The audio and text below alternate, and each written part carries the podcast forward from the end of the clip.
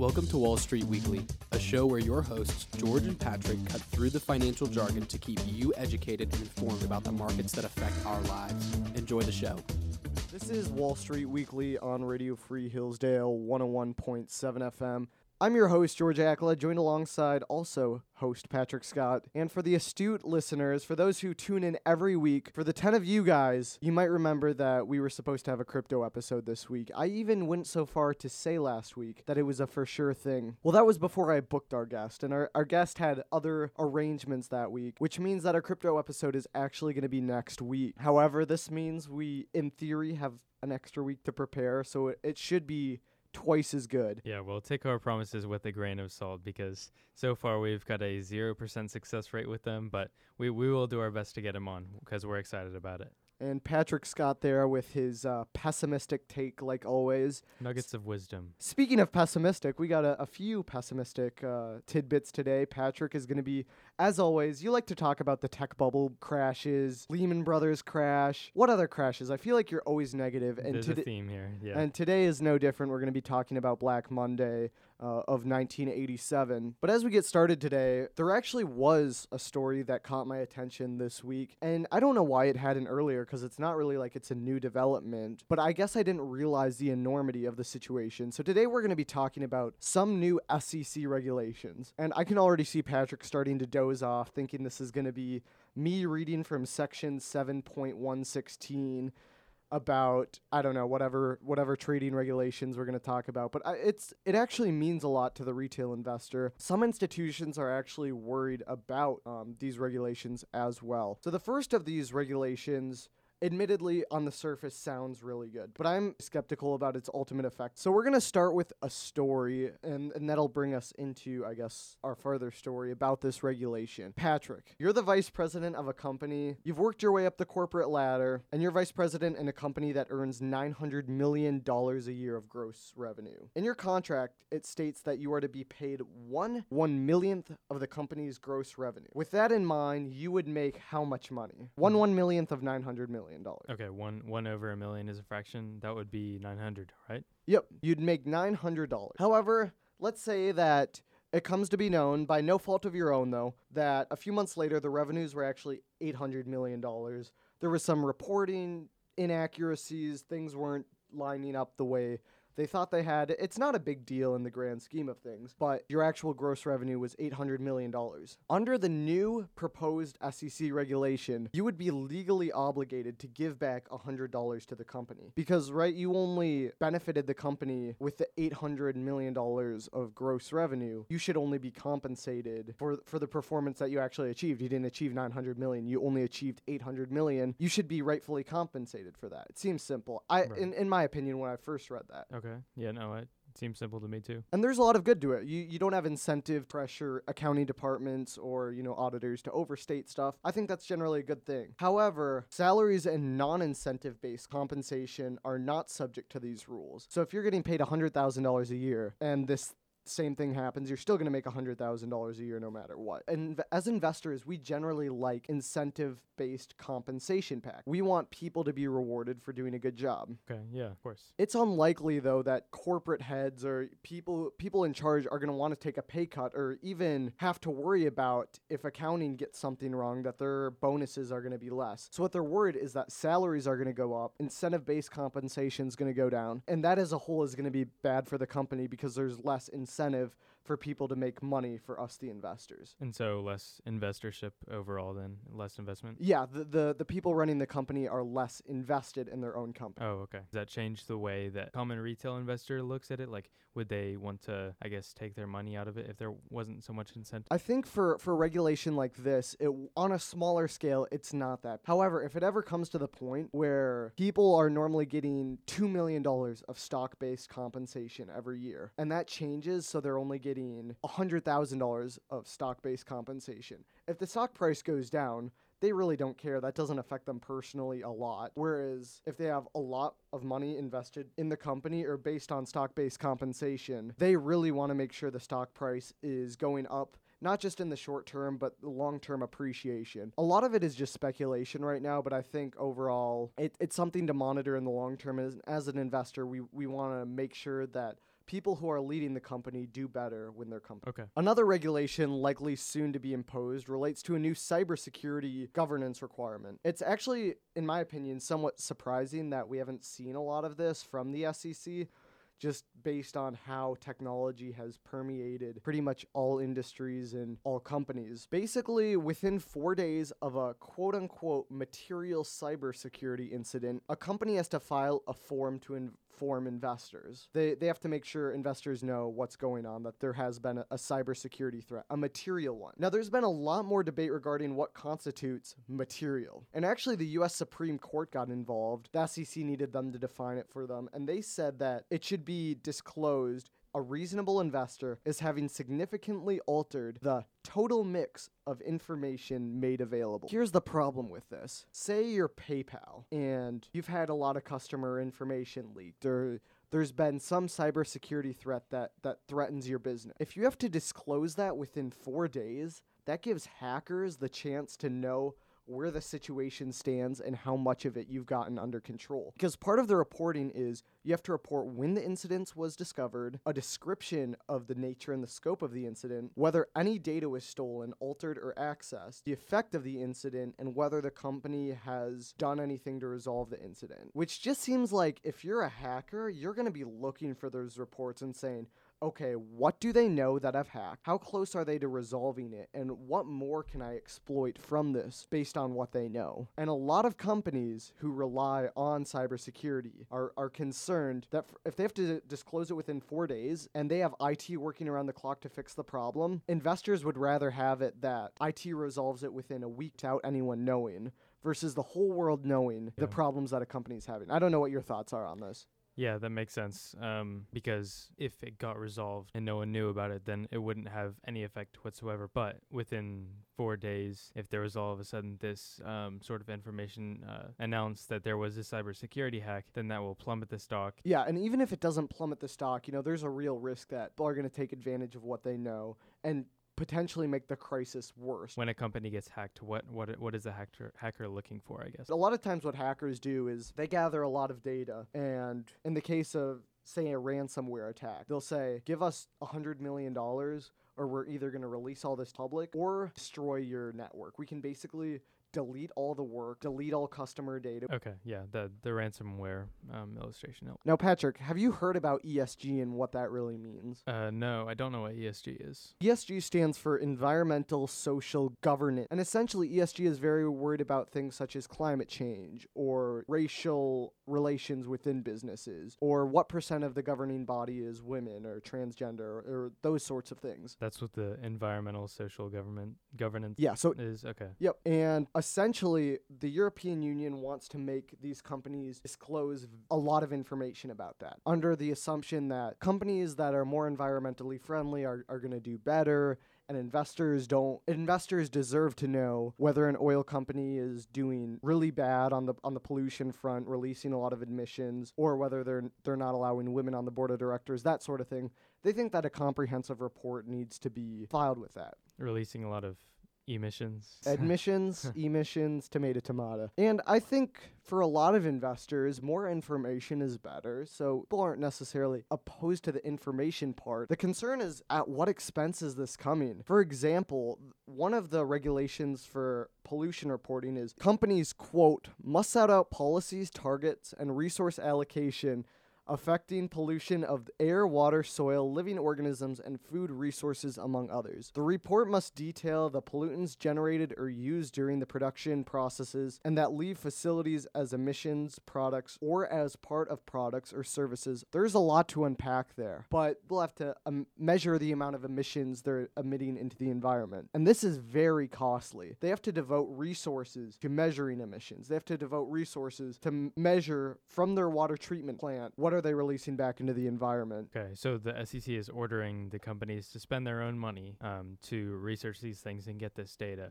And one thing to get straight is this is not the SEC. This is in the European Union. Oh, okay. But even still, I'm glad you, you brought that up. That segues really well because 10% of US companies are listed in the European Union, meaning that they will be forced to adopt all of the regulations. And then the companies that maybe aren't listed but still sell things in the European Union are still going to be regulated by some of these regulations. And don't underestimate the European Union's influence. I know you're a big Apple fan. Did you know that they were going to switch to the Type C charger for the next year's Apple iPhone? From now on, I, isn't it the USB like the one they have been using for the past few years? I know they did kind of switch, but um, is that something they're about to start doing? Starting in 2023, all their phones, I think they switched like iPads and different Okay. things, but for Yeah. all of their iPhones, they have to switch the cable, and they made this decision because the European Union mandated that all phones sold in Europe had to be with a USB C, and just with the expensive manufacturing processes and stuff, it didn't make sense to make phones with two different cables. So they're standardizing their phones to all have the USB C, which isn't a small number. Approximately 250 million iPhones are, are purchased every year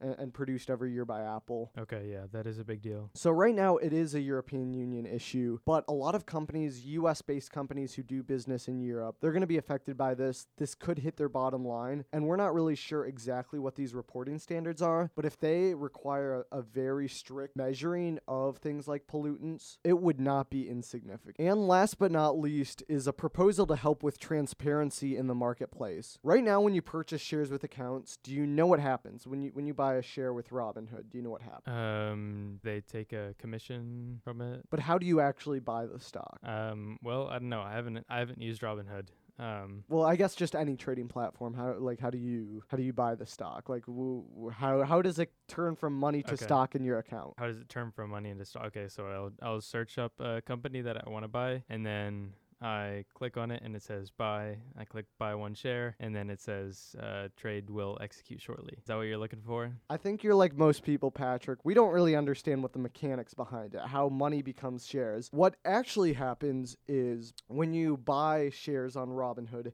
it gets sent to a place. I think a lot of the centers are in New York, but they might have like data centers elsewhere. But it's actually owned by a company. They're the market maker. The big one is Citadel. They get buy orders and sell orders, a- and they're responsible for making sure those are fulfilled. So you're sending a buy order from Robinhood. Maybe I'm sending a sell order from Charles Schwab, and those two get put together. Not all companies will use Citadel, but they are the major or a major market maker. Under the proposed regulation, it would be like a big auction house. So you wouldn't have to use a private company. It would somewhat eliminate the middleman and make it one big auction so you know you're getting the best price. There's a concern that companies like Citadel, they make more money if they if I'm willing to sell it f- my share for $200 and you're willing to buy it for $205, they can make a lot of money if they charge you 25 and they give me $200. Now there's not a lot of evidence that's what they do and if they do, it's on a much smaller scale than that. But they're considering implementing like a bigger auction house where all the transactions are visible. In addition, the SEC has proposed trades down to one tenth of a cent. Instead of buying GameStop for $25, you can now buy GameStop for $24 and 99 and one tenth of a cent. Isn't that kind of like what you see on like the gas price signs as well? Yeah, I guess that's an interesting way of, of looking at it. Yeah. And it's interesting because we talked about in our, I think, our first episode, or the Warren Buffett episode, how it w- used to be in traded an eighth of a, of a dollar. What it is currently is a hundredth of a dollar or one cent. And now it's going to be a thousandth of a dollar potentially. A lot of people aren't very keen on this. It, it's very vague. They claim that places like Citadel, like I said, consider all available markets when executing trades. They today use algorithms that are designed to get the best possible price, and they monitor the execution of trades and take stre- steps to address any problems. People are also wondering how big of an expense this would be. The, the infrastructure is already in place to do it relatively well. There hasn't been a problem. People are saying, why fix it? For most people, even if they're losing a few cents on every trade with thousands of shares, why are we going to spend hundreds of millions of dollars or billions of dollars to make a big transparent auction? People are just wondering why, why that needs to be a thing. Now, it's interesting that we're talking about um, some SEC regulations because your story, Patrick, actually led to a lot of changes in what we know for trading today. So I'll let you talk about Black Monday. All right, so Black Monday. So the Dow Jones Industrial Average, uh, we hope you remember that from our previous episode. It's an index um, that pretty much charts the stock market as a whole. Um, so it had tremendous growth in the years leading up to October 9th, 1987. It experienced about 70% growth in five years until August. Part of this was due to the economic restoration after the recession that happened in the early 1980s, and uh, inflation dropped, and the U.S. Uh, switched its strategy from rapid recovery from the recession to a slow expansion. And so, five days before October 19th, a tax bill was introduced to reduce tax benefits for certain circumstances. On the same day, the Department of Commerce announced unexpectedly high trade deficit figures. So, George, high trade deficit figures, what, what are these and what do they do? There's a concern with trade deficits that it does destroy jobs in America. And this was at a point before it was as international US companies were more US based than now they they're more international and there was a concern that by importing so much and not exporting as much, that was bad for U.S. based companies. Okay, so the Dow dropped over 10% um, in the days leading up to the 19th. So because of those losses, there was built up pressure to sell once the stock market opened that morning for the investors. And this is not just for like one company or industry specifically, but uh, I think it really was just the market as a whole. And this heavy selling also triggered algorithmic um, automated selling, which was a really uh, a, a relatively new phenomenon phenomenon at, at the time. And the volume of shares attempting to be traded at Merrill Lynch, for example, uh, which was one of the major market makers, um, surged from its average of 100 to 200 million shares to over 600 million shares. So the selling was so heavy that it caused uh, sell halts and delays, um, and the masses of sell orders, uh, it was just overwhelming. So, George, why was this a problem? Why couldn't they just be executed online instantly like we have today? Do Wall Street employees still have to manually approve trades or something? Something? At the time, they didn't have to manually approve trades even then. The problem was is that there was so much volume that hadn't been dealt with before. It's like if there's a pipe that's supposed to carry water and there's so much that's trying to flow through it at one time, like all these orders, it just can't carry it through all the time. So, George, if a trade delay happens, is the stock ultimately sold at the price that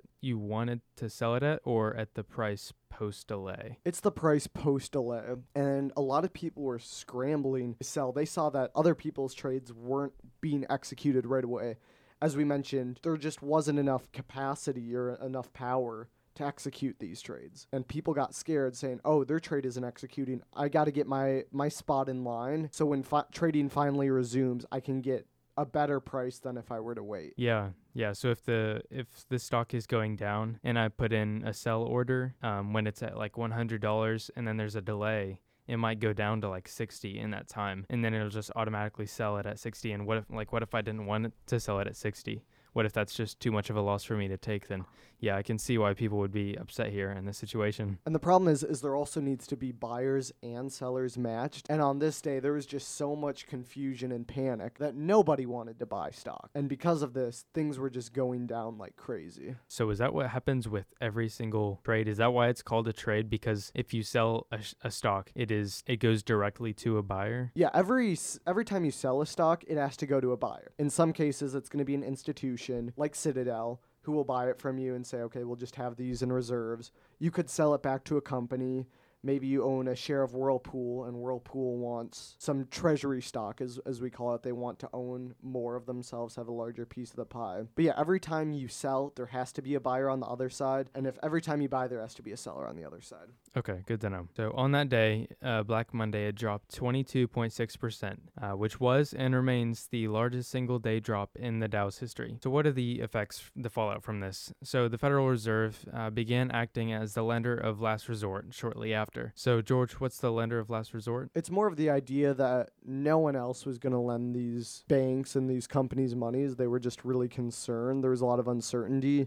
And the Federal Reserve stepped in and said, "We're going to be the stability that the economy and the and the trading platforms r- need right now, and we're going to lend you the money no matter what." Okay. So, to stimulate the economy, the Fed injected 17 billion dollars into the banking system the day after the crash. Uh, that was more than 25% of the bank reserve balance and 7% of the monetary base of the entire nation. And the Fed also tried to uh, sway the banks into loaning. So, George, what effect would that have? The Fed is just trying to get security back into the system, get people confident, and if the banks are investing in securities, then the retail investors, other people, are going to be more confident to invest in the stock market and essentially the U.S. economy because the stock market comprises a, a, large part of the U.S. economy, or at least represents it. Okay. So shortly after the SEC implemented circuit breakers, meaning that trading halts after certain levels of sell-offs, it gives traders the opportunity to readjust algorithms uh, and fix any any bugs. So what are the lessons learned from this? To me, there seems to be a factor of randomness to the stock market. It's almost as if there are hundreds of waves, I guess, going in different directions simultaneously, and every now and then a bunch of waves will go in the same direction, yielding a flood or a tsunami and the economic changes made that led to the drop were nothing too major. And after all, this was a bigger one day drop than any other day. And there are some days with much larger events than Black Monday. For example, like 9 11, uh, tech bubble,